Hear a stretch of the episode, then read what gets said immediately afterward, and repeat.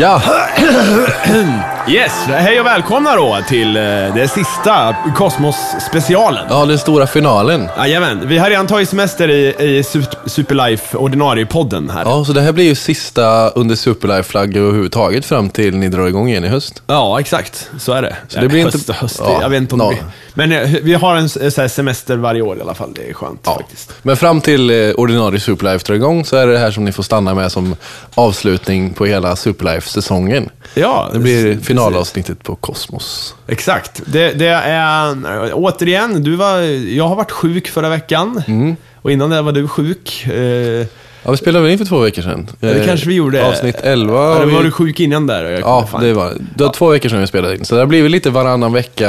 Ja, precis. Men, så Sista nu, svängen. Ja, så att vi, vi betar av avsnitt 12 och 13 här Mm. i ett svep idag. Men jag, jag tror det blir lagom. Jag, det, jag tror det faktiskt. Det, blir, Ja. eh, det var så här, två filosofiska avsnitt. Ja, eh, det var ju inte så mycket hard science i dem. Eh, Eller så här, det är klart att det var det till viss del. Men det var... Det kändes väl redan i avsnitt 12 som de började runda av lite och... Ja. och sa, de ville väl få sagt några saker innan de var färdiga med säsongen. Ja, och, och om vi börjar där då. Eh, Det var ju eh, klimat, eh, jordens klimat. Mm. Den klassiska, eh, det börjar på Venus. Mm. Och det helvete som eh, har blivit där på grund av eh, växthuseffekten gone bad. Ja, Eh, och sen jämförelsen med jorden då. Mm. Och Venus är ju lite sådär, en av favoritplaneterna för min del faktiskt. ja det, för jag gillar de, de inre planeterna. Ja, de är intressanta. Goldilocks zone. Det är de som är mina favoriter faktiskt. Ja, Merkurius är ganska tråkig.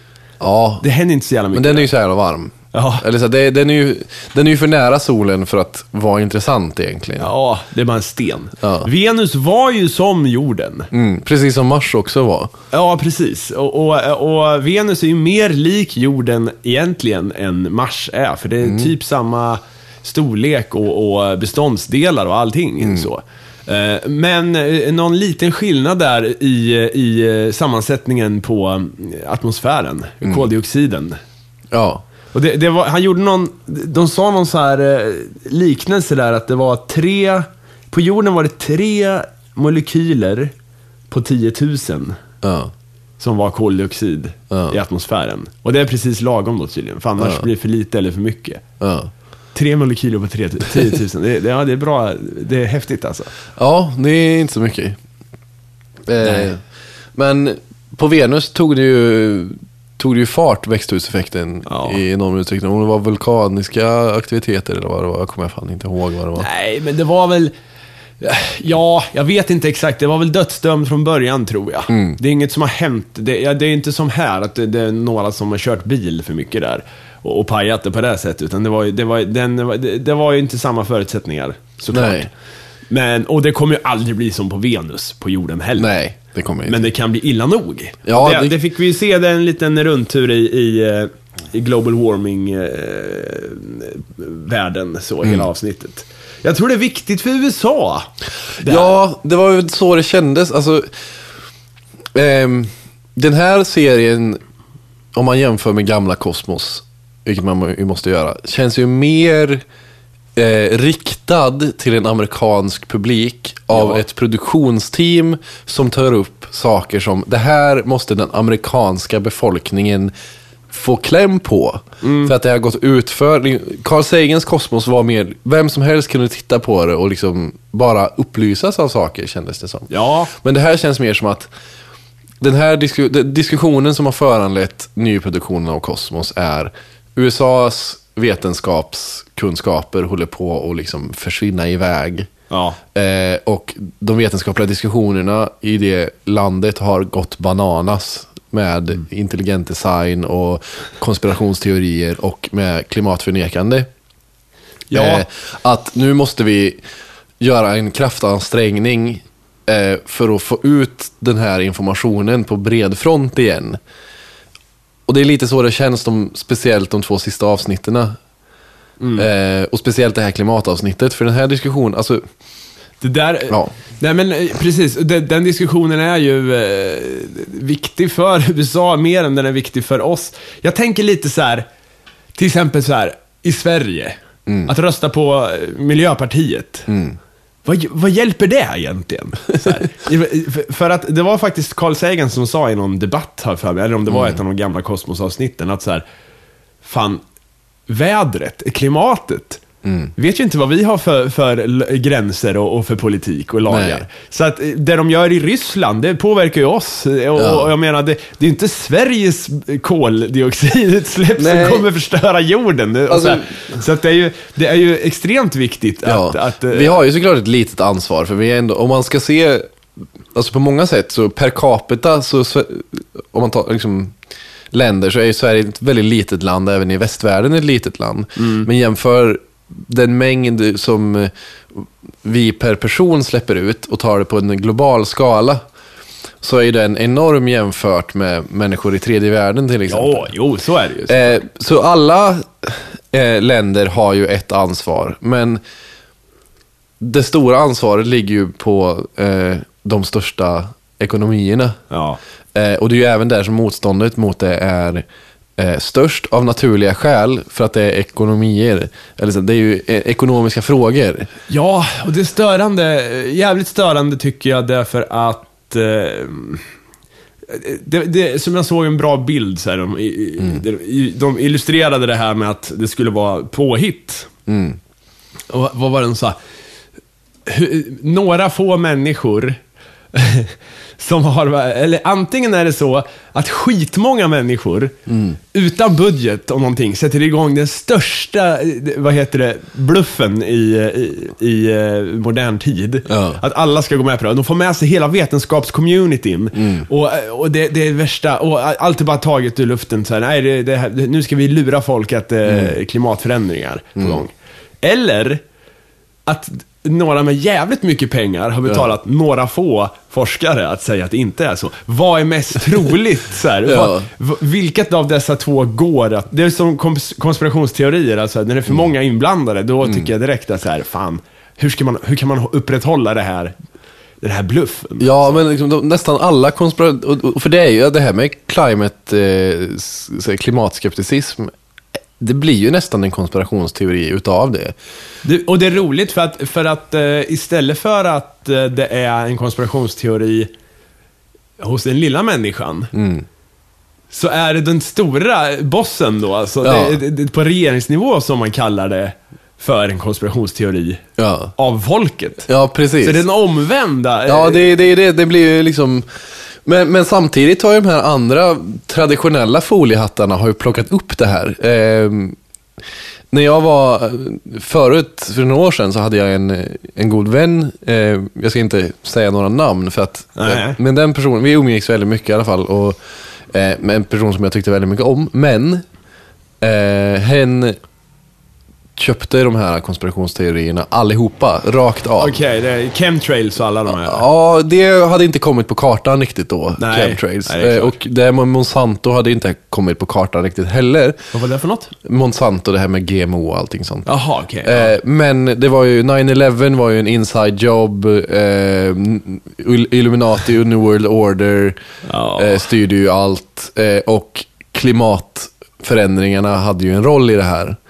Eh, för då är ju konspirationen då, som jag fick förklarat av den för mig, eh, av, hon, av henne, var ju att ehm, regeringarna i världen eh, har hittat på att människorna, eller att vår industri skapar klimatförändringar genom koldioxidutsläpp. Ja.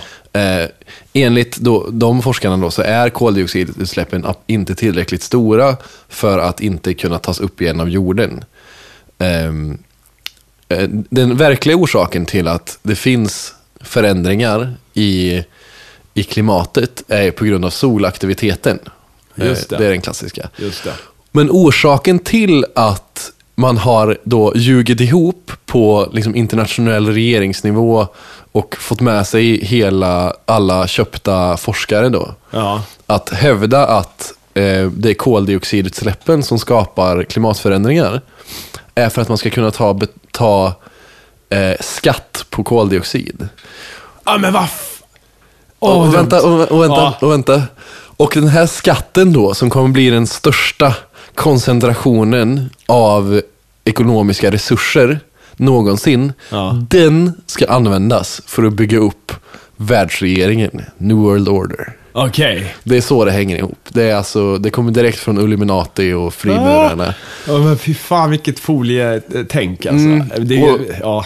Och som sagt, jag, jag bemötte inte det riktigt. Jag bara sa okej. eh, ja, men det förstår jag.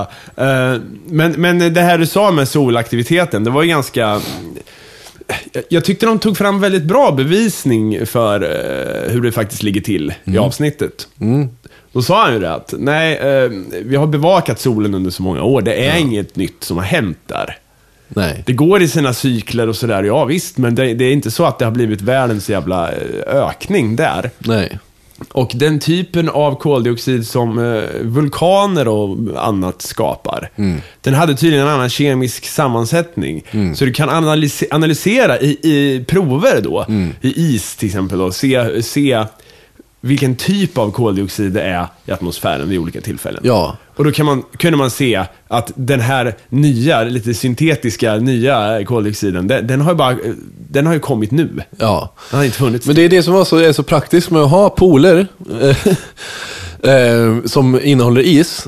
Eh, Ja. Och det som skulle vara du, ganska dumt om de smälter, förutom allting annat som är dåligt med om de smälter, Ja. det är att det är ju liksom en, ett arkiv över vårt klimat. Ja, det är det ju. i, med iskärnor liksom. Att man bo- borrar en sån ice core. Och så kan man kolla den atmosfärens sammansättning under olika perioder. Och det har ju varit, det är ju jättenyttigt av många anledningar. För då vet man ju Ja. hur, och det var ju samma sak det här med bly eh, i atmosfären och bly i vattnet. Precis. Det var ju också via att man kol- kontrollerade is, alltså uråldrig is och vad nivåerna i dem var. Eh, så kunde man komma fram till att det här är också en, för det är nästan, det är en, en liknande, mm, det är en väldigt likartad eh, konflikt. Det här Ja, med, det det. med bly och med koldioxid. Frågan är varför man inte kan bara köpa den här. De köpte ju blygrejen till slut och tog bort det. Mm. Men inte nu. Det här, det, här, det här fortsätter man med.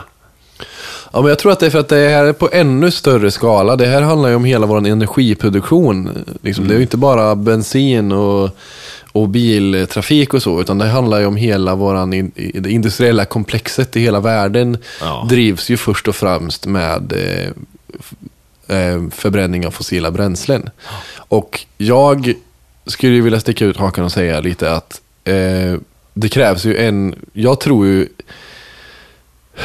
Ja, det krävs ju en kraftig minskning av energiförbrukandet generellt och en väldigt stor omstrukturering utav hur industriproduktion överhuvudtaget går till eh, för att komma ifrån det. För att eh, med den tillväxtekonomin som vi har så är ju den omställningen från fossila bränslen till eh, förnyelsebar energi är ju så, är ju, det är ju en massiv omställning.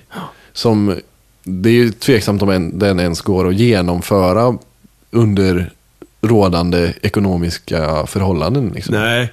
Och, och det är så jävla... Det där, jag tyckte också om hur, hur den här snubben redan på, vad fan var det, 1800-talets slut där, 1870 någonting. innan Mm, det var ju någon svensk också som var med och kom Ja, det var någon forskare där. Men jag tänkte på den här mannen som hade gjort ett eh, solkraftverk. Ja. Visade upp på, i Paris. Han hade tagit en stor kupol som bara samlade in solljus och kokade vatten och så drev han någon jävla steam machine med det. Ja, Och sen en annan snubbe där som han hade... drev ju en kyl med den till och med. Ja! Det är skithäftigt. Mm. Men det hände ju inget med. Och den här andra typen som jag har glömt namnet på också då. Men han, eh, han som var i Sahara. Han skulle bevattna öknen. Ja, byggde världens jävla eh, komplexa grejer. Men sen blev det krig och då smälte de ner hans grejer till vapen istället. Ja, Och sen tog oljan över, för det var mycket billigare att köra Ja. på. Fy fan, det, det är så... Ah! Just det, de sa så här, så här. Note to time travelers. Om ni ska ändra kl- klimatet, så här, åk hit. ja, Och försvara den här stackars mannen. ja verkligen. Ja, och det är det som är, men det är ju det som är kruxet med fossila bränslen. Att eh, ja, bensin till exempel. Det är ju fruktansvärt energiskt. Liksom. Det har en väldigt hög alltså energikoncentration. Eh, när man talar om så här, termodynamik och allt vad det heter. Ja, visst. Eh, en väldigt liten eh, mängd bensin eh, innehåller ju väldigt, väldigt mycket energi. Det kan man ju se bara, alltså, det är ju ganska uppenbart när man åker bil faktiskt. Mm. Jag är förvånad över hur jävla långt man kan åka på, på bara liksom några liter bensin. Ja, då får du tänka att den mesta av den energin som, som en bil alltså, producerar är ju, försvinner ju ut i värmeenergi också. Ja. Bilar är jätteineffektiva på att ta tillvara på den rörelseenergin som man försöker få ut av bensinen. Eh, Det blir massa andra energier istället som bara försvinner iväg. Eh, Men, och det är därför man har kunnat effektivisera energiförbrukningen i bilar så mycket. För att man bara tar samma mängd bensin och bara använder mer energi av det till rörelseenergi istället. Ja. Men poängen är också att det är en jätteenergikoncentrerad eh, grej som är jättelätt att flytta på. Det är en vätska bara. Man kan liksom hälla upp det i en dunk och det kan stå där. Eh, och det kommer inte på något sätt minska i energimängd Nej. eller försvinna på något sätt. Och sen så bara kan man använda det och så, så kan man använda sig av den energin. Och det är ju där som är problemet eh, till stor del. Att det är så flexibelt med fossila bränslen. D- Däremot eh, så tror jag stenhårt, eller det gör jag kanske inte egentligen, men jag vill gärna tro att det blir en grej av den här Solar Freaking Roadways. Ja. Eh, Har du sett den? Den har jag sett. Soul freaking Ja, Roadways. precis. Vi kollade väl på den förra, förra gången vi spelade in, var det inte så? Nej, jag har sett den hemma. Du, måste, Okej, du ja. har sett den på egen hand i så fall. Vi kollade på ITER. Ja, just det. Fusions... Och nu har de ju faktiskt eh, lyckats. Ja. Jag läste ju Okej. en, ytterligare en artikel om att några andra... Det var- här var inte det stället, det här var några som redan finns. Som Åh, har fan. lyckats bryta det här. eh, Att, att fusionskraftverket de hade byggt lyckades för en liten stund Mm. göra göra mer energi än vad som gick åt. Jo, men det tror jag att de redan har lyckats med. Alltså, det är därför de bygger ITER, för att de har eh, tester som, eh, eh, som är framgångsrika. Vi kan gå in lite mer på ITER sen, för Ja. det är intressant som fan. Och det har också med det här att göra, klimatgrejen. Ja. Men eh, Solar Freaking Roadways. Ja. Ehm, Lite kort för de som inte sett videon. ja, det är ju alltså... ehm, man, det är någon som bygger, vad är det, hexagoner? Ja, det är, ja, det är liksom eh, solpaneler. Ja, Eh, som är, eh, ja, hexagoner. Mm. Eller vad man säger. Och sen, sen bygger man vägar av de här. Så att, Eh, så, så att ah, vägnätet ska då bytas ut mot de här plattorna som ska ligga sida vid sida med varandra och så ska de fungera som eh, ja, uppfånga solenergi ja. och kan även användas till andra saker.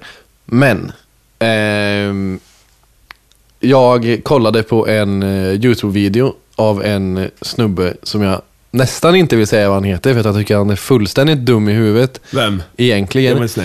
Eh, Thunderfoot heter han. Okej. Eh, där o i foot är nollor. Okej. Eh, Thunderfoot. Thunderfoot. Ja. Eh, han är en sån eh, vetenskaps... Eh, snubbe, skeptiker. Han är vetenskapsman eh, och har en sån eh, skeptiker och ateistkanal på, eh, på YouTube. Ja. Men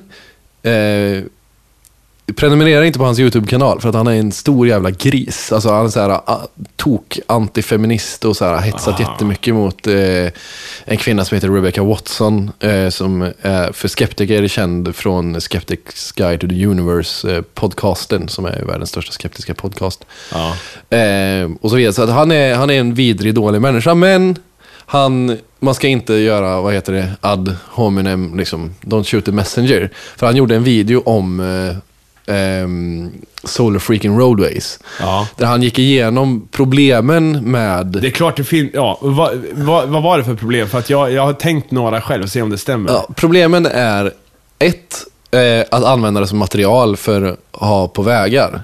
Eh, för att de här eh, vägplattorna då, de är täckta med glas. Ja. Eh, men, eh, och vägar måste hela tiden bytas ut. Eh, och de måste liksom uppdateras och förbättras hela tiden. För asfalt slits ner. Men det som är bra med asfalt är att asfalt är väldigt, väldigt lätt att lägga på nytt. Det är bara blanda ihop det och så lägger man ut det och packar det lite och sen så är det Ja. klart.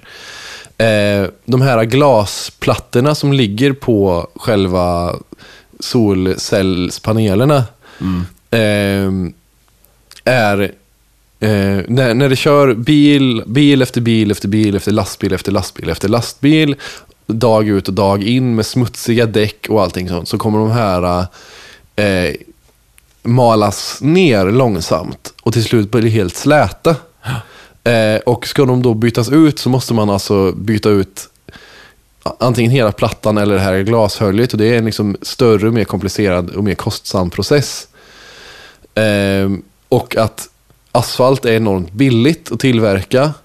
Att varje liten sån här ska vara en så här wifi uppkopplad eh, display är bara ur en kostnadssynpunkt är liksom öka kostnaden för vägarbete med liksom flera hundratusen procent. Liksom. Ja. Eh, det var några, sen så... Men eh, kan man inte tänka sig, alltså måste, kan man inte köra, om vi, om vi bara spekulerar så här. För det här är ju en framtidsgrej, långt in i framtiden Ja. egentligen. Eh, skulle man inte kunna ha grafen eller någonting? Jo, Något sånt där jävla supermaterial. Jag menar, för jag har också tänkt det, de, de ser inte så jävla stryktåliga ut. Och de var ju knottriga också. Hur Ja. fan blir det inte att köra på, på sånt jävla material? ja de är ju knottriga för att öka friktionen, men det är ju samtidigt de knottrorna som kommer malas ner. Ja, det kommer ju, jag tänker, och- det kommer durra i däcken. Ja, dels det. Och sen att det är plattor som ligger jämte varandra. Gör att eh, tryck, när däcket åker över plattan så kommer ju trycket förändras på plattan. Ja, och en, i en liksom, asfaltsväg sitter ju hela vägen ihop. Så trycket fördelas ju ut. Ja. Eh, där liksom under, över hela ytan. Eh, men här så kommer ju trycket bara fördelas ut. När ett däck kommer och kör över plattan så kommer ju trycket från det däcket bara fördelas ut till plattans kant. Det kommer ju inte så här, återföras ut i de andra plattorna runt om. Och det gör att varje platta kommer ju vickas på hela tiden. Så till slut så kommer de ju bli lösa. Och det är ju nästan omöjligt att lösa det. Sen var det här med att de ska ha liksom LED-belysning för att göra vet du, Ja. så här, Har du försökt titta på en mobildisplay i, dag, så här, i direkt dagsljus någon gång? Ja, det är Eh, sant. Du, du kommer ju ha, behöva enormt kraftiga lampor för att du ska kunna se vägmarkeringarna annat än på kvällen. Ja. Eh, ehm, och så vidare och så vidare. Så här, Nej men det är bra, för att det är exakt de här grejerna jag tänkte också. Mm. Så här, fan, det, det är ju en häftig video, man blir ju hypad. Alltså, Men eh, kanske inte för väg. Så. Mm. Nej. Men för andra, eh, jag gillar ju den här idén på att man tar ytor ja. och använder det till, eh, alltså för ta en basketplan eller fotbollsplan, så här, den står ju bara där. Ja. Så den kan man ju kanske i alla fall göra till solpaneler, sliter inte lika mycket. Men eh, alltså, ta ytor som, red, som inte används Ja. och göra det till sol, eh, solpaneler. Det, jag gillar ju den själva tanken. Sen att Ja. vägar är ju lite så här. Det- det är mycket som ska funka för- att det ska eh, gå att köra. Ja, eller så här, och vilket det, jävla projekt att bygga skiten över hela jorden också. Du vet. Oj. ja, det, det känns ju som att det är ett mer, alltså ett, ett smartare projekt att så här, satsa på att bygga solpaneler på vartenda tak. I så fall. ja, det är sant. Eh, att alla tak ska ha sol, solpaneler. Ja, det, det, är, det, är, ju- det är inte helt jävla... Nej, det är ju, det är ju snarare en väldigt god idé. Ja. Eh, att liksom, varför, varför är det inte en sån grej man bara gör? Att man, ja men tak Nej men det byggs med solpaneler. kostnaden så här, att det är dyrt att göra de här jävla solpanelerna, antar jag. Jag vet Jo. inte om de blir billigare och billigare, men, men jag vet inte hur mycket det kostar idag alls. Nej, det är klart att det är dyrt att göra solpaneler, men samtidigt så är det ju en energikälla och det är ju, det är ju så man eh, tjänar tillbaka de kostnaderna på. Liksom. Det är väl en långsiktig kostnad och det är det mycket det här handlar om. Långsiktigheten kontra kortsiktigheten. Ja, precis. Och det var ju en del av avsnittet också, när de pratade om så här, att de tidigare eh, civilisationerna och det, det folk gjorde tidigare, så här, Mm. lärde sig bruka jorden och, och hålla på. Det var ju långsiktigt. De tänkte ju långsiktigt. Det är ju Mm. vi i modern tid som har börjat tänka kortsiktigt. Eh, och det är ju ett jävla svårt problem att komma runt. För att, för att det är väldigt svårt att tänka långsiktigt. Ja, vårt samhälle är ju inte byggt för, för långsiktighet överhuvudtaget. Vårt samhälle som vi, som vi lever i nu är ju... Det mest centrala är ju att tjäna pengar. Och det ska man ju tjäna på en gång. Om någonting inte ger en avkastning direkt så finns det ju ingen som intresserar sig för det.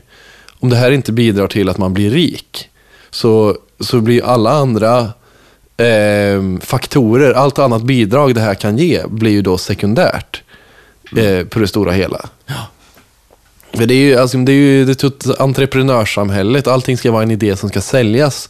Inte en idé som ska utforskas och utvecklas. Nej. Eh, och det är ju där, det är ju det lätt till att vi sitter där, liksom, där det bara är liksom, månadsbudgeten som ska styra vad man ska göra. Ja. För jävligt. Vi är dödsdömda. Ja, eller, eller om vi... Men, men om jag får gå tillbaka till en, till en Mm. intressant grej faktiskt. Det är... Oh shit. Sorry. Mm. Det är just det här med han som uppfann de första solpanelerna. Mm. Fattar du vilka jävla grejer de uppfann på 1800-talet? Ja, eh, eh, farsan hade en bok om det där. Sist jag var hemma i Kumla. Jag måste fan kolla den när jag åker upp igen nu i helgen. Det var helt otroliga uppfinningar. Det var en snubbe som hade fånga, han, han lyckades så här, koda om ljudvibrationer till en laser. Eller inte laser var det inte, men ljus. Alltså en, en riktad ljus, eh, solkatt så här. Och sen fångade han upp det här längre bort och konverterade tillbaka det till ljud. Så han uppfann ju mobiltelefonen på sätt och vis. Ljus Ja. som eh, skicka ljud med ljus. Eh, Men det tog inte fart. Och det var massa sådana andra sjuka uppfinningar som, eh, man tänker ju såhär, fan häst och vagn bara. ja. Det var det de hade då, men de hade, det, det, de ja det, det, det var ju verkligen så the golden age of discoveries. Liksom. Och det har vi ju pratat om tidigare, att nu är ju vetenskapen så jäkla långt gången och allt är så jävla avancerat nu. Nu Ja. kan vi göra mikroprocessorer och fan och hans moster liksom. Och då finns de här liksom Revelation-upptäckterna finns inte kvar nästan. Utan man måste ha hur många års utbildning som helst till ingenjör för att ens liksom förstå hur de mest grundläggande sakerna fungerar. Så där är det faktiskt. eh, Jag sitter ju, jag har ju köpt nu, jag behövde något att göra, så jag köpte Civilization. Jag saknade det. Jag spelade tvåan när jag var liten och nu, Ja. köpte jag femman. Ja, det har jag också. Så jag sitter och spelar Civilization 5. Och det är så roligt för att det är ju ett, min- en miniatyrvärld. Det är ju Ja. Civilization. Jag blir sugen också när vi pratar om det, han som hade låtit det här spelet gå i, i tio år och det blev Mm. Ja. nuclear war över hela... Eh, Men just det här att eh, forskningen där, det går ju ut, för er som inte spelat det, på att man forskar fram Dels så kan man vinna genom att kriga, så kan man vinna genom att forska, eller så Ja. kan man, det finns flera olika sätt att vinna. Men just forskningen är ju som roligast i början. Så här. Jag, alltså, vad ska jag forska fram hjulet eller ska jag ta så här så jag kan fånga och, och, och hushålla djur. Vad är viktigast just nu? Ja, men ry- ryssen kommer, jag tar, jag tar hjulet så kan jag bygga Ja. ett chariot. så här. Men si- sen i slutet på spelet, då är det ju så här, ah, fan ska jag ta nu? Ska jag ta så här, plast eller ska jag ta mikroprocessorer? Ah, skitsamma, jag Ja. vet inte ens vad... Man skiter i det, på ett Ja. sätt. för det är så jävla... och Lite så är det ju, att forskning idag, Ja. det är ju inte att hitta hjulet. Nej, det är ju inte det. Hjulet har vi redan upptäckt Ja. och det är lite tråkigt. Och det finns liksom inga nya hjul. Och Det är grafen istället. Och det, det, det kan, jag kan inte bygga grafen bara i garaget. Så här. Han fick Nej. en snilleblixt och byggde grafen. Nej, och, och då kommer vi också in på det här som vi var inne på, snuddade vi förut, eh, med ITER. Ska vi förklara vad det är? Jag gör det lite snabbt så. Eh, för det hör ihop med både det här med uppfinningar, precis, precis som du pratade om, att det är ju någonting som inte går att uppfinna i princip, eh, och med klimat. Ja. ITER är ju det här stora eh, experimentella eh, fusionskraftverket som de håller på att bygga i Frankrike. I södra Frankrike så bygger de en enorm, enorm kraftanläggning Ja. för att eh, baserat då på vetenskapliga experiment för att se om man kan möjliggöra eh, fusionskraft eh, i stor skala. Ja. Och det är, och det är EU, Ryssland, eh, Kina, Indien, USA, liksom alla ekonomiska makter i världen som samarbetar på det här. Och målet är att kunna skapa ett, eh, det är ett kärnkraftverk, men det är inte ett kärn, kärnkraftverk som vi känner till det. Vi kan förklara vetenskapen om en stund.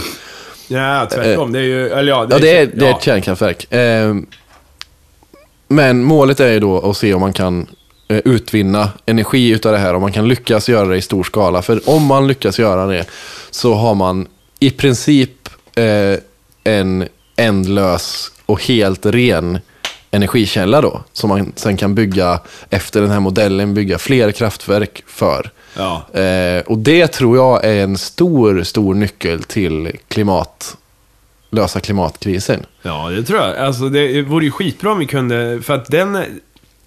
Å, å andra sidan, jag är, lite, jag är mer för kärnkraft än jag är kol.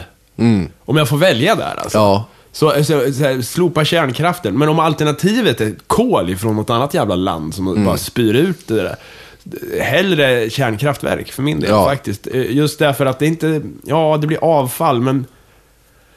Ah, Jag tror ändå att fusionskraften kommer att ta över. ja. Så att vi kan lika gärna köra lite till vid kärnkraftverken. Ja. Och sen stoppa undan den där skiten någonstans. Ja. Eh, Jag menar liksom, jag vet inte, det där är såklart en kontroversiell fråga och alla Ja. har olika åsikter. Men eh, jag personligen eh, tror, ja. Ja, ja, jag måste ju säga detsamma. Alltså, om alternativet till dagens kärnkraftverk är kol och olja, så, så väljer jag kärnkraftverk i så fall. Om det är däremellan det står. För inga av de alternativa förnyelsebara energikällorna är ju tillräckligt effektiv för att ens komma i närheten, som det är idag. För, för att kunna hota det här. Liksom. Det krävs en enorm infrastrukturförändring för att kunna bygga ut solkraftverk och Vind och eh, vatten. vind och vatten och allting sånt. För att bemöta den energin som man får ut av ett kärnkraftverk till exempel. Jag jobbar ju på Ringhals och eh, där producerar man ju 20, bara på det kraftverket produceras 20% av er- Sveriges energiförbrukning. Ja. Eh. Det här får mig att tänka på en snubbe i Kumla. Mm.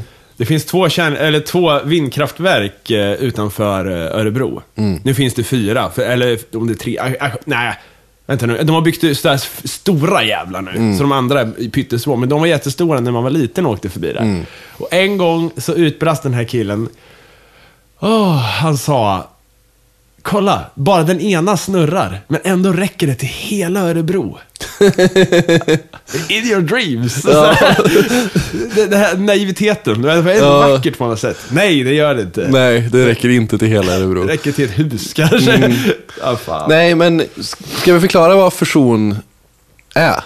Ah, jag tror de flesta vet det. De gör det. Alltså, det, det är det som sker i solen. Ja, man slår ihop eh, två väte till helium. ja.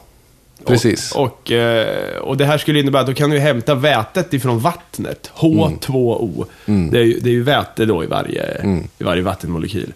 Tar du det och sen slår du ihop till helium. Får du helium, det, det är ju liksom inte ett avfall. Nej. Eh, Vi har ju brist på helium Ja. på jorden. Det är ju en bristresurs eh, och det är sjukt att vi använder det för att låta som Kalle Anka, så här, eller så här, eh, smurfarna. Att man, man suger in det där. För att det är verkligen eh, bristvara. Ja, det finns inte mycket helium. Så det är väl bara bra om vi får, om vi då kan liksom göra helium Mm. samtidigt som vi får oändlig energi. Det låter skitbra tycker jag. Ja, det, det är grymt. Men det de gör på ITER i alla fall, eh, och det, som lite spinner vidare på det som du sa att på 1800-talet, då kunde man uppfinna saker, då kunde liksom, men Ja. idag går det inte. Det är för att, som du säger, alltså, i ett vanligt kärnkraftverk så använder man sig av fission. Ja. Det betyder ju att man skjuter in, eh, om, om det är proton eller någonting sånt, i en atomkärna så att den klyvs. Eh, Det skapar en kedjereaktion Ja, eh, som, eh, som ge- avger enorm mängd energi. Eh, och sen, det som man gör i princip på ett kärnkraftverk är att man balanserar den här kedjereaktionen. För den, den skapar energi i form av värme eh, när, när atomerna faller samman. Eh, och då ba- balanserar man den här kedjereaktionen genom att kontrollera temperaturen med hjälp av nedkylning. Eh, och då får man eh, ett enormt, eh, enorm mängd eh, vattenånga som man i högt tryck trycker in i turbiner. Och det är i turbinerna elen eh, produceras. Och det är därför man får avfall och det är därför man får riskerar det gör man i princip inte längre, men i teoretiskt sett riskerar härdsmältor. Ja. För att om den kedjereaktionen blir okontrollerad så slutar den inte, utan den måste liksom hejdas uh, utav våran teknik. Liksom. Men om den släpps fri så bara fortsätter den och då blir, får vi en atomexplosion istället. Men Eh, ändå, jag har tänkt på det. Jag, när jag var liten, jag, jag trodde alltid att en härdsmälta, det var en, det var en nuke liksom. Att det smäller som en jävla atombomb.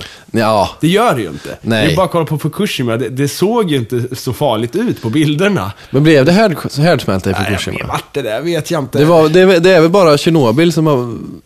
det kanske är så faktiskt. Ja, jag tror inte att det blev det i Fukushima. Men principen är i alla fall densamma.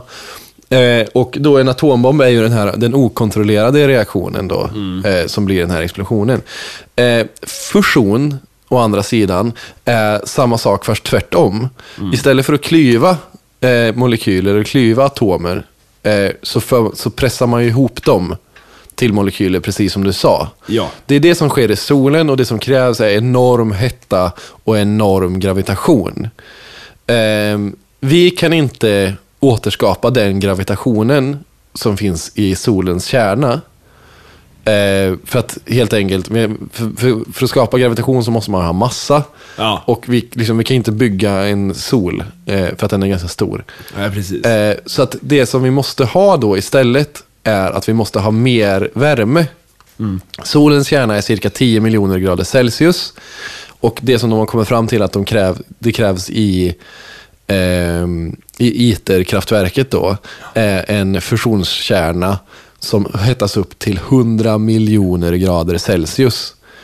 Och det låter helt bisarrt. Det är jätte... Ja, precis. Men det där också, man tappar ju all form av jämförelseförmåga Mm. när man når de här höga siffrorna. Det är som det här att en supernova, eh, den lyser en miljon gånger starkare än solen eller vad det är. Det, det går inte att föreställa sig. Det är liksom, du kan Mm. Nej. inte titta på solen. Nej, och så nej, tar du det- en gå- gånger en miljon. Ja. Nej, det är helt sjukt alltså. Ja, nej, det är bisarrt. Men det som, det finns filmer om det här på YouTube och det är sjukt intressant. Men det som, eh, man, det som är principen då, är att eh, de bygger en stor donut i princip, som är i mitten. Det är liksom the core reactor på den här grejen, så här, kärn, alltså reaktorn. Ja. Eh, och den är omgiven av enormt starka magneter. Eh, och är som ett stort, tom, alltså ett stort vakuumrör då, som är för, Ja. så, så, formad som en munk. Eh, med, klätt med enorma kraftiga magneter. In i det här vakuumet så pumpas det eh, gas. Eh, som då av magnetismen koncentreras till mitten. Så att det har liksom, gasen har inte någon kontakt med Är det vätegas då eller? Ja, det tror jag att det är, men jag kommer inte ex exakt Nej. ihåg vilka ämnen det är de använder. Eh, och den här gasen eh, ioniseras och blir till plasma som det kallas då. Och det är den processen som det hettas upp. Alltså de, skjuter in energi i, i gasen tills den ioniseras och det blir en, en plasma som hänger liksom suspended animation Ja, i, eh, i, luften i, i, ja, i vakuumet. Ja. Eh, och den hettas upp eh, hela, så här, den, den, den snurrar i hög hastighet runt den här och hettas hela tiden upp av att de bombar den med energi. Ja. Och till slut så blir den då eh, 10, nej 100 milja- ju- mi- miljoner grader varm. Eh, och hänger då svävande i... Och utav magne, den magnetiska kraften som kommer från alla håll och den här enorma, enorma, enorma hettan. Eh, så uppnår den, när det är rätt tryck, eller rätt kraft som trycker ihop den och rätt eh, temperatur. Ja. Så börjar ju då eh, atomerna att, att slås ihop. Och då blir det ännu varmare. Ja, eh, och då när de slås ihop, eh, det är då man får liksom det här surplus of energy. Eh, Ja. liksom, alltså det är då mer, mer energin kommer ifrån. För man pumpar in dem med massa, massa, massa energi. Liksom, och det kostar ju bara energi att göra det. De får ju nästan ha ett kärnkraftverk bredvid fusionskraftverket. ja, ja, ja, nära nog. Det ja. känns nästan så. Ja. För man, man pumpar in, använder jättemycket energi för att få igång den här. Men när fusionen slår igång, det är ju då den börjar slå ut energi också. Och då träffar, för då slås de här ihop och då eh, lösgör de energi som skickas ut, precis som från solen. Eh, och då träffar den här energin som, som slås ut från den, träffar eh, väggarna i den här, det här stora röret. Eh, och därifrån leds den här värmeenergin då eh, till, ja, jag antar att till att hetta upp vatten som ska eh, Ja. eh, ja, fungera i turbiner. Och det är, det, det är jäkligt häftigt, men det här är ju ingenting som någon någonsin skulle kunna uppfinna. Utan det här krävs det ju en hel nej. värld av Däremot, eh, jag vetenskap för att kunna, Något kunna som har göra. funnits länge dock, det är väl, det är väl vätebomber. Mm. Fusionsbomber. Mm. De vet inte jag hur de fungerar. Nej men är det inte, jag är rätt säker på, jag sitter och jag har googlat lite här och jag har inte, jag, kan inte läsa för det är en jättelång artikel, men jag tror att det, alltså vätebomb har man ju hört Mm. om.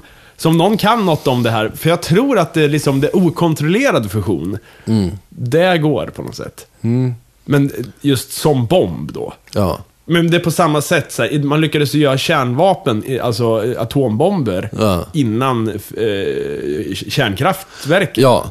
Det är ju lättare, det är ju säkert lättare att skapa en, eh, en okontrollerad eh, reaktion än en kontrollerad reaktion. Ja. Eh, och- Jag tänker om vi ska, om vi ska gå vidare till, Mm. till eh, slutavsnittet. Mm, Ska vi pausa lite innan? det kan vi göra.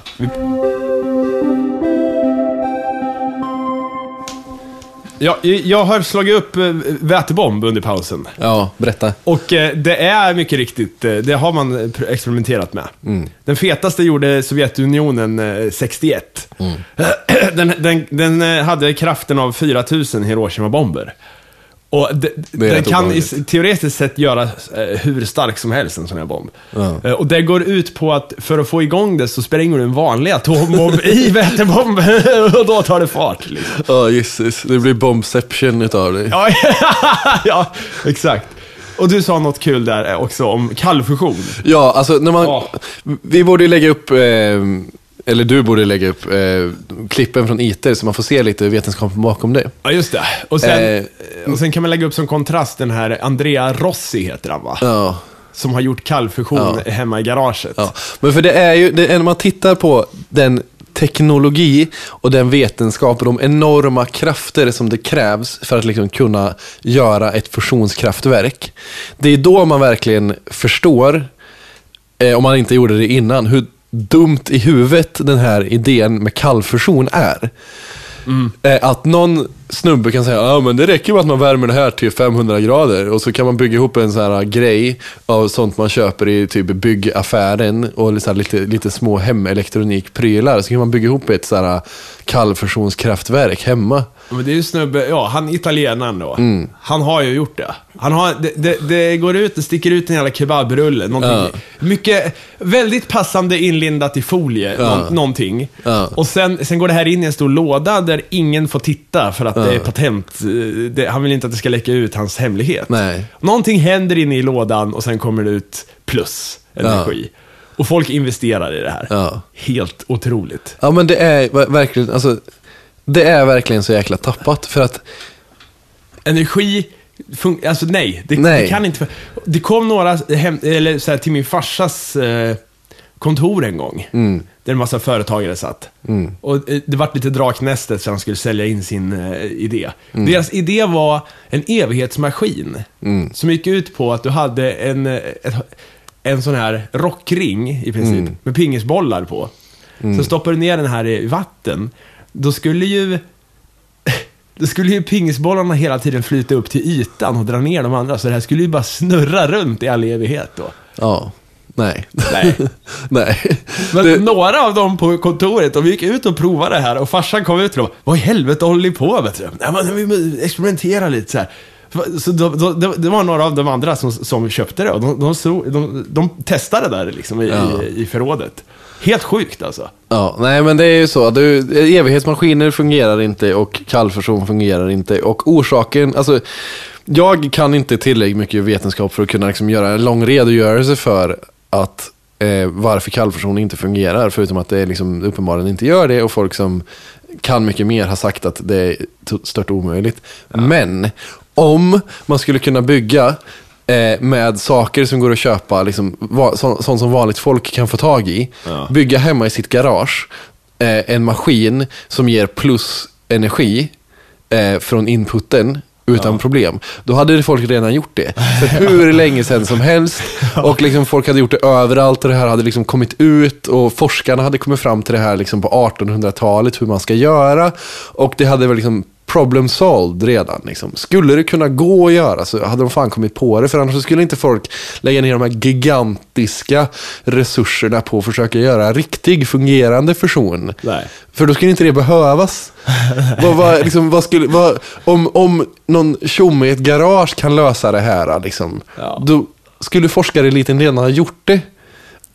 Den logiken, liksom, är, så är det bara. Jag såg ju någon dokumentär för sig om, en, eh, om, om fantastiska material, hette den. Mm. Ganska dålig, så jag vet inte hur man ska ta det på allvar. Men, men eh, då var det tydligen någon gubbe som hade byggt något superglas i garaget. Mm. Som var helt oförstörbart i princip. Men han gick i graven med hemligheten, för han, han, det var ingen som ville, eller han vägrade släppa ifrån sig Mm. hemligheten. Men det verkade, det såg lovande ut. Alltså det, det, Ja. de stod, det var footage där de stod och hamrade på det där och det, det verkade skit. Då kunde man ju använt det till Solar Freaking Roadways då kanske. Ja, Men, till eh, exempel. men, men samtidigt så finns det ju företag som här Gorilla Glass som gör eh, glas till alla mobilerna. Liksom. Och jag tror att de har mer resurser än vad någon gubbe i ett garage någonsin har. Liksom. Ja, men har de the brain? The know-how? Ja. I alla fall, vi får gå vidare till, Mm. till finalen. Episod 13. Då, Mm. då de, eh, då, det är väldigt filosofiskt. ja. Det handlar ju om att vidga våra gränser och åka utanför. eh, Ja, Och det här tycker jag eh, var ganska tråkigt avsnitt. Ja, det tyckte jag också. De knyter ju ihop säcken. Ja. De började ju med att förklara vad vetenskap är och hur vi vet saker. Och så avslutar de lite med samma sak. Att nu har vi liksom gått igenom den här resan tillsammans och nu kan vi förstå varför det är så nödvändigt med det här sättet att tänka på. Varför Ja. vi måste ta oss dit bevisen leder. Och det var ju det avsnittet handlade om. Liksom. Det är ganska fint avsnitt på vissa sätt. För att det är mycket, ja, ganska filosofiskt och, och pratar mycket om, om vikten av vetenskapen som den kollektiva processen som måste tillhöra alla, som inte kan koncentrera sig hos en liten elit. Ja. Eh, och att vi måste göra det för att eh, det är det enda sättet för, att- för att- att förstå vår omvärld och det universum och den plats vi lever i. Och sen så var det något tal av Kennedy typ. Och, Ja, Det var i slutet på, för, Ja. på tolvan där faktiskt. Jaha, var det- det var det? Ja, det var någonting om att... eh, jag såg båda back to back. Att, så att jag, ja, samma här. Men att lösa det här med, med klimatforskning, alltså klimatkrisen och det. Mm. Han sa det att våra största grejer har vi gjort av fel... Det var i, alltså när vi åkte till månen, det var det. Att det var ju för att spöa ryssen. Mm. Det var inte för att eh, bedriva forskning egentligen. Nej. Och lite samma sak, att eh, om det bara är att för en god sak. Jag menar så här, visst, om det blir någon form av ekonom, så här, militärisk vinning i att lösa klimatkrisen, då kanske vi gör det. Mm. Det är ju så fucked up mänskligheten är. Men hur som helst, det var också där de sa någonting om att, alltså de knöt ihop det på det sättet att eh, all fors, alla tid, som varit med tidigare då i, i serien, det ultimata var att vi då kunde skicka Voyager-sonden ut i rymden. Så, och det vet jag inte om det är the pinnacle av, av mänsklighetens... Så är det väl häftigt att vi skickat ut den på en interstellär resa, men jag vet Ja. inte om det är... Nej, jag vet inte heller om det är riktigt, om det är det som är vår största bedrift. Och det känns ju mer som det, det, var lite av en tribute till Carl Sagan också, för Ja, att han var så inblandad i det där. Pale Blue Dot. eh, Men det som de, liksom det som dock de får med bra i det, liksom, det är ju att alla tidigare, liksom alla de här som de har pratat om i serien har ju byggt vidare på varandra. De har ju tillsammans, har de här personerna tillsammans med onäm, alltså oräkneliga, onämnbara andra människor bidragit till att komma dit vi är. Och i framtiden så kommer vi komma längre tack vare alla de andra framstegen. Liksom. Vi står alltid på jättars axlar och ser längre fram. Eh, och det, det är viktigt att vi fortsätter med att göra det. Liksom. Ja. Eh, en, en väldigt... då, eh, jag tyckte det eh, var... Jag har väntat hela serien på att det skulle komma ett avsnitt där de pratade om det här med att skicka ut eh, Voyager-sonderna. Och, För att Carl Sagan var ju... Det var ju hans projekt. Mm. Och det var ju så han träffade Anne Dryan. Mm. Som, är, som var hans fru och som också har varit med och skrivit den här. eh, Förra Kosmos var, var han med på och det här. Mm. Eh, så att ho- hon är ju en av de skaparna bakom serien. Mm. Och när Neil deGrasse Tyson eh, nämnde ju det att så här, på den här skivan, förutom Mm. eh, lite anvisningar till vart vi kommer ifrån och eh, skrivit i vetenskapligt eh, kodat. Mm. Tyckte det var kul att de gick igenom det faktiskt, så här, hur enheterna har härledits ur sådana här eh, konst, alltså konstanter som vätets eh, inre byggda klocka och sånt där. Eh, men så här, The Brainwaves of a Young Woman in Love finns ju med på den här skivan. Ja. Och det är ju hennes hjärnvåg. Ja. Hon åkte ju iväg till... eh, De hade redan bestämt att de, hon skulle spela in en halvtimmes hjärnvågor. Där hon, hade, hon skulle typ meditera sig igenom hela mänsklighetens historia. Det här är ju mer symboliskt, för Ja. eh, man kan ju inte tolka de här. Nej. Vi kan ju inte ens göra det eh, på en människa. Hur skulle, man då, hur skulle en utomjording kunna tolka det till någonting överhuvudtaget? Men symboliskt, vilket hela Voyager Golden Record är, det är ju en symbolisk handling. Eh, det fina är ju då att, att hon hade precis träffat Carl Sagan och var jättekär i honom. Ja. Så hon kunde inte låta bli att sitta och tänka på Carl Sagan när de spelade in det här. Och jag tycker ändå det är...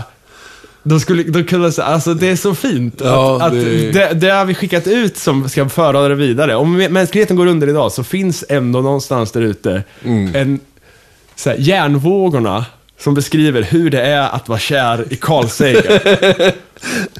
Ja, det är, ja, det är, det är fantastiskt. Det, det skulle ju bli så här, om de skulle kunna avkoda det typ. Eh, det skulle ju bli som i Carl Sagans egen bok Kontakt. Ja. När de har av, avläser våra radiovågor Ja, skickar och skickar upp bilder på Hitler. Ja, men att de skickar tillbaka bilder på Carl Sagan och hur jävla fantastisk han är. Typ. Vad får, vad får Carl Sagans bedroom eyes tillbaka liksom? Åh Jesus. Och då, ja, folk bara såhär, ja men okej, då såhär, we come in peace. Nej, det är fint. herregud. Jag gillar det. Men om vi nu, så här, jag tänkte vi skulle ta de sista, den sista tiden i podden här och diskutera lite. Mm. Vad, ja, helheten, alltså alla avsnitten. Ja, För att jag eh, eh, tyckte inte det var skitbra alltså. Hela vägen. Nej, det var det faktiskt inte. Alltså, det är ju, jag, jag tycker ju, alltså det här var ju ett experiment för oss liksom. Ja. Vi gick ju in i det här ovetandes av vad vi skulle få. Eh, och dessutom så eh, har det varit lite svårare att få tiden att räcka till och allting sånt med jobb och du har alla dina åtaganden och, Jo, jo. och sådana saker. Så det var ju ett litet experiment liksom. Det är första Superlives spin-off-podd. Så vi hade ju ingen aning om vad vi kunde förvänta oss. Eh, man hade ju ändå förväntningar just för det var Kosmos som är liksom den största, bästa vetenskapsserien. Neil deGrasse Tyson som jag tycker väldigt mycket om. Även fast hans podcast är dålig så är han bra. Ja, hans podd är ganska dålig. Ja, den, jag tycker den är jättekass. Däremot så, vet du vem som är skön? Som ibland har stå, stått, eh, Bill Nye. Ja, Någon så här vetenskapsgubbe jag Bill Nye the Science Guy kallas Ja, han ju. The Science Guy i USA då. Ja. Han var jävligt eh, behaglig att lyssna på när han pratade om... Så här, han hade ju skön humor också. Så. Ja, jag har inte lyssnat så himla mycket på honom, men det finns ju några sådana. Några sådana. Men jag gillar ju Neil deGrasse Tyson. Jag tycker Ja, att han ja, är han är bra. en bra eh, och sen att just att Anne Ryan var så involverad i det här projektet.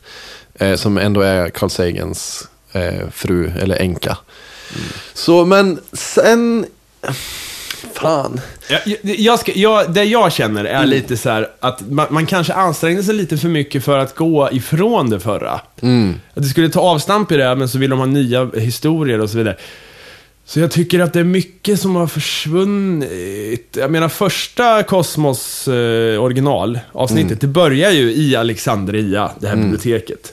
Neil deGrasse Tyson åker dit i sista avsnittet och försöker liksom rädda upp det där, men jag tycker det är på något så fint, det, bör, det är så jävla bra dramaturgi i originalet jämfört med Ja. det här. Att det börjar där och eh, mänsklighetens samlade kunskap och vad det är vi idag. Och, och de här grekerna som upptäckte hur, hur stor jorden var. Och, Ja. och, och eh, hela Tycho Brahe-historien och... och det, det är så mycket mer, av att ha sett originalserien så har man fått med sig så många fler tankeställare känner jag. Ja, Det, det, det finns ju ett avsnitt där, där till exempel Carl Sagan går igenom en, eh, så här, en Google, 10 upphöjt till 100. Och sen en Googleplex då, 10 upphöjt till en Google. Som därifrån kommer ordet Google. Det kunde de ha haft med. Så här. Det, Ja. det, det är sådana här grejer som... Men det som, alltså den stora, den, först, den största känslan som vi har med nu efter alla de här 13 avsnitten eh, och de här diskussionerna som du har haft, eller som vi har haft med varandra, jag vet inte hur många avsnitt vi har gjort, om det är åtta stycken kanske, Ja. Eh, är ju att original Kosmos, det var Carl Sagans projekt. ja. Det nya Kosmos är inte Neil deGrasse Tysons projekt. Nej. Det är, eh, han gör Carl Sagans jobb som eh, narrator och berättare och, och programledare. Men det förra kändes det som att Carl Sagan hade arbetat fram och liksom hade hand om och skrev och styrde och bestämde vad som skulle vara. Och, och när det kommer till vetenskapskommunikatörer eh, så, har, så finns det ingen på hans nivå. Eh, Det finns ingen sån berättare som har den, det, det poetiska anslaget, som har den liksom, kunskapen eh, och som kan kombinera den här eh, fascinationen och så här, the wonder of science eh, och liksom vördnaden inför eh, hur fantastisk världen är hur fantastiskt det är att kunna saker med eh, det här kritiska perspektivet, med sättet att argumentera på och med liksom sättet att skriva om vetenskap. Liksom. Ja. Och sen många po- poetiska one-liners. Mm. Som till exempel If you want to create an apple pie from scratch You must first invent the universe. Ja. Så här, det, ja, från, ja, man ska vara från scratch. Och sen när han går igenom Flatland, det här hur, Mm. hur en tvådimensionell värld skulle kunna se. Det, det är så många så här klipp. Det finns så många klipp på YouTube. Mm. Som är saxade ur originalkosmos Ja. och som ändå håller. Ja. Jag har svårt att se att man kan göra det med den här nya serien. Bara Nej. ta ett segment och säga att det här, är- det här är så bra förklarat. ja. Jag känner inte riktigt att det var Nej, men det, det, finns en anledning, det, det, det finns en anledning till att det är Carl Sagan som har grundat, myntat citatet liksom, “We're all made of star stuff”. Det finns en anledning till att det är Carl Sagan som har skrivit “Pale Blue Dot”. Ja. Eh, och, det är liksom, och Neil deGrasse Tyson kommer inte... Han är en bra, väldigt, väldigt bra, men han kommer inte i närheten av den nivån. Och det, mär, och det är inte han som har gjort serien. Nej. Det är inte hans projekt och det märks, liksom det här passionsprojektet som Cosmos A Personal Voyage var kontra Cosmos A Space Time Odyssey.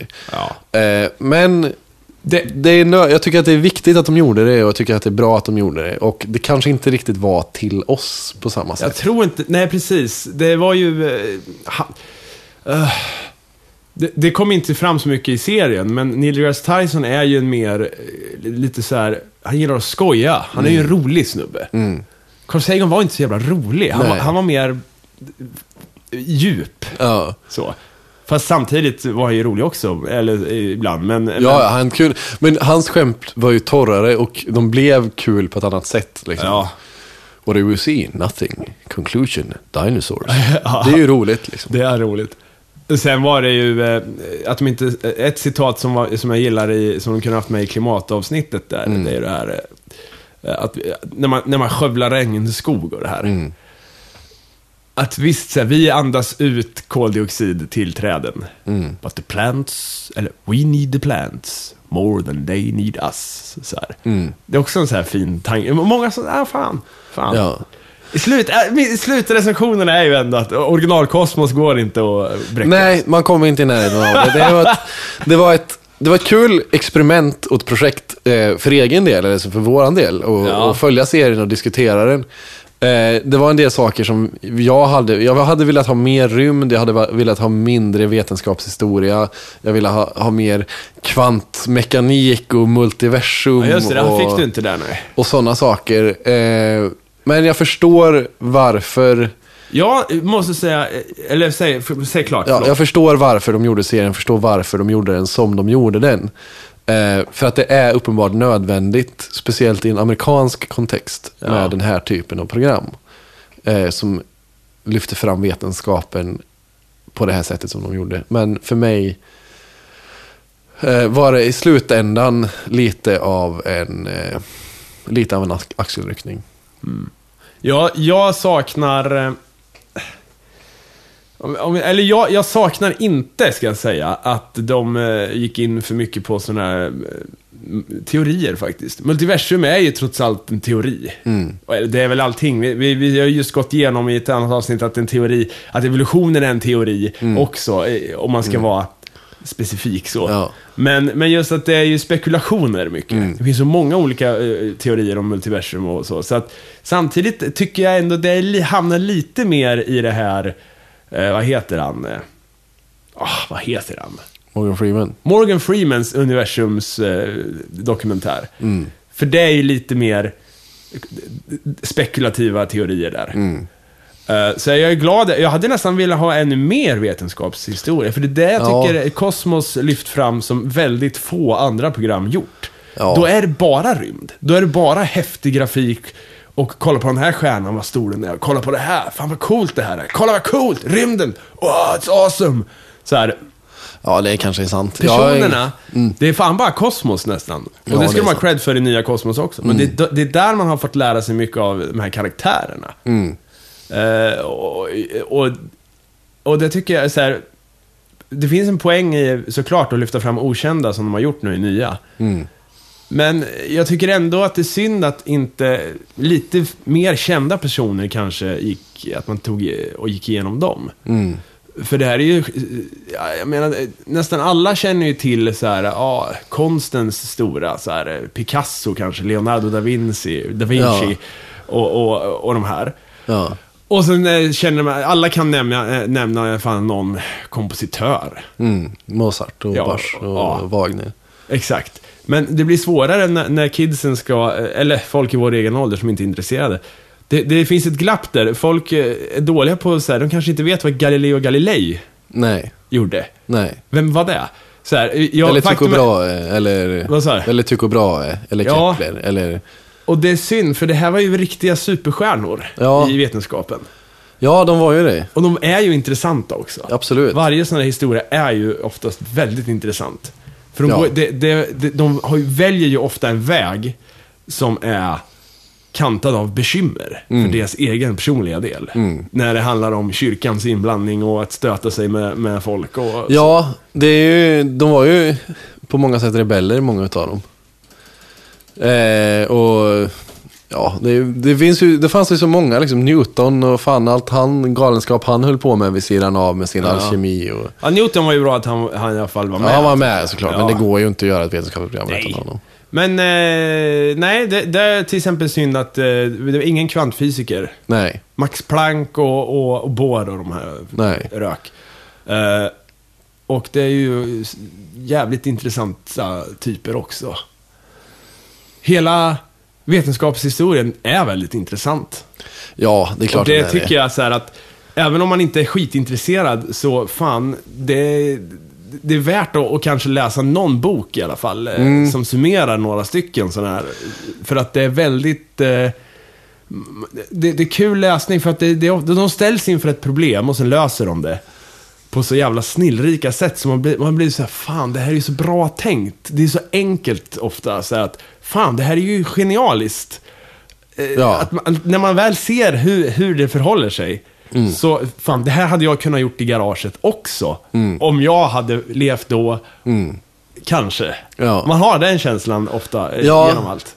Men det är ju, alltså, vi har ju pratat om ett antal böcker som har kommit upp flera gånger under tiden vi har haft den här serien. Ja. Eh, Och det är ju, jag har ju nämnt Carl Sagans bok The Demon Haunted World. Ja, just det. Du har ju nämnt, eh, vad heter han? Bill Bryson, Bill va? Brysons- kort historik om Nej. nästan allting. En kort historik om nästan allting. Och, och sen eh, Simon Singh, eh, Big Bang heter den. Mm. Den handlar egentligen inte om Big Bang, den handlar om astronomins historia kan man säga.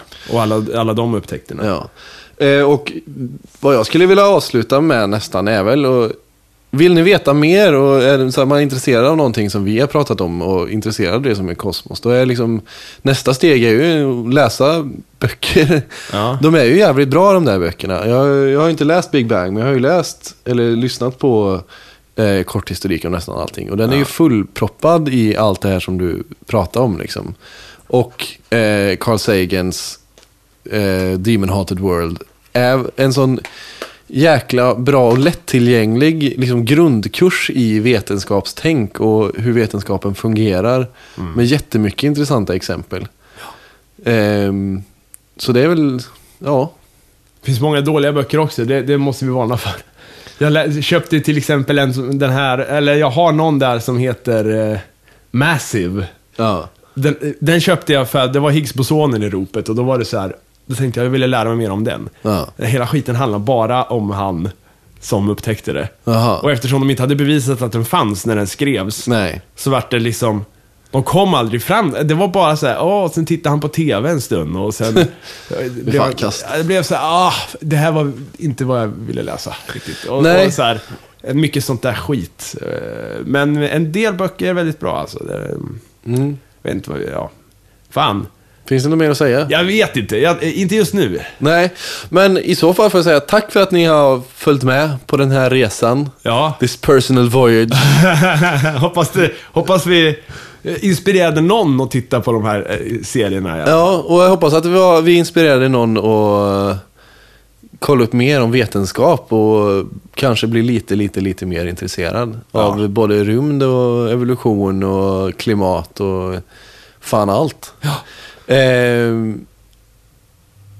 eh, men då får vi tacka för oss kanske. Ja, tack för att ni har lyssnat och Ja. så vidare. Jag kanske kommer tillbaka i någon sorts reinkarnation, det får vi se. Kanske. Eh, men tills dess så får ni ha det bra ute i etern. Ja, det får ni göra. Lyssna på min nya låt också, för helvete. Mm, lyssna på Hammarins för att ta ner det till... Jag, jag hade inte...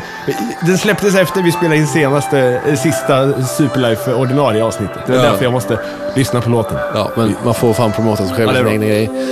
Eh, jag heter att Attestupan på Twitter. Ni får gärna följa mig. Ja, ett HM Hammarin i ett ord heter jag. Mm. Och Superlife är tillbaka efter sommaruppehåll. Det är det, det är det, jajamän. Ha det gött! eh, Tack hej så mycket.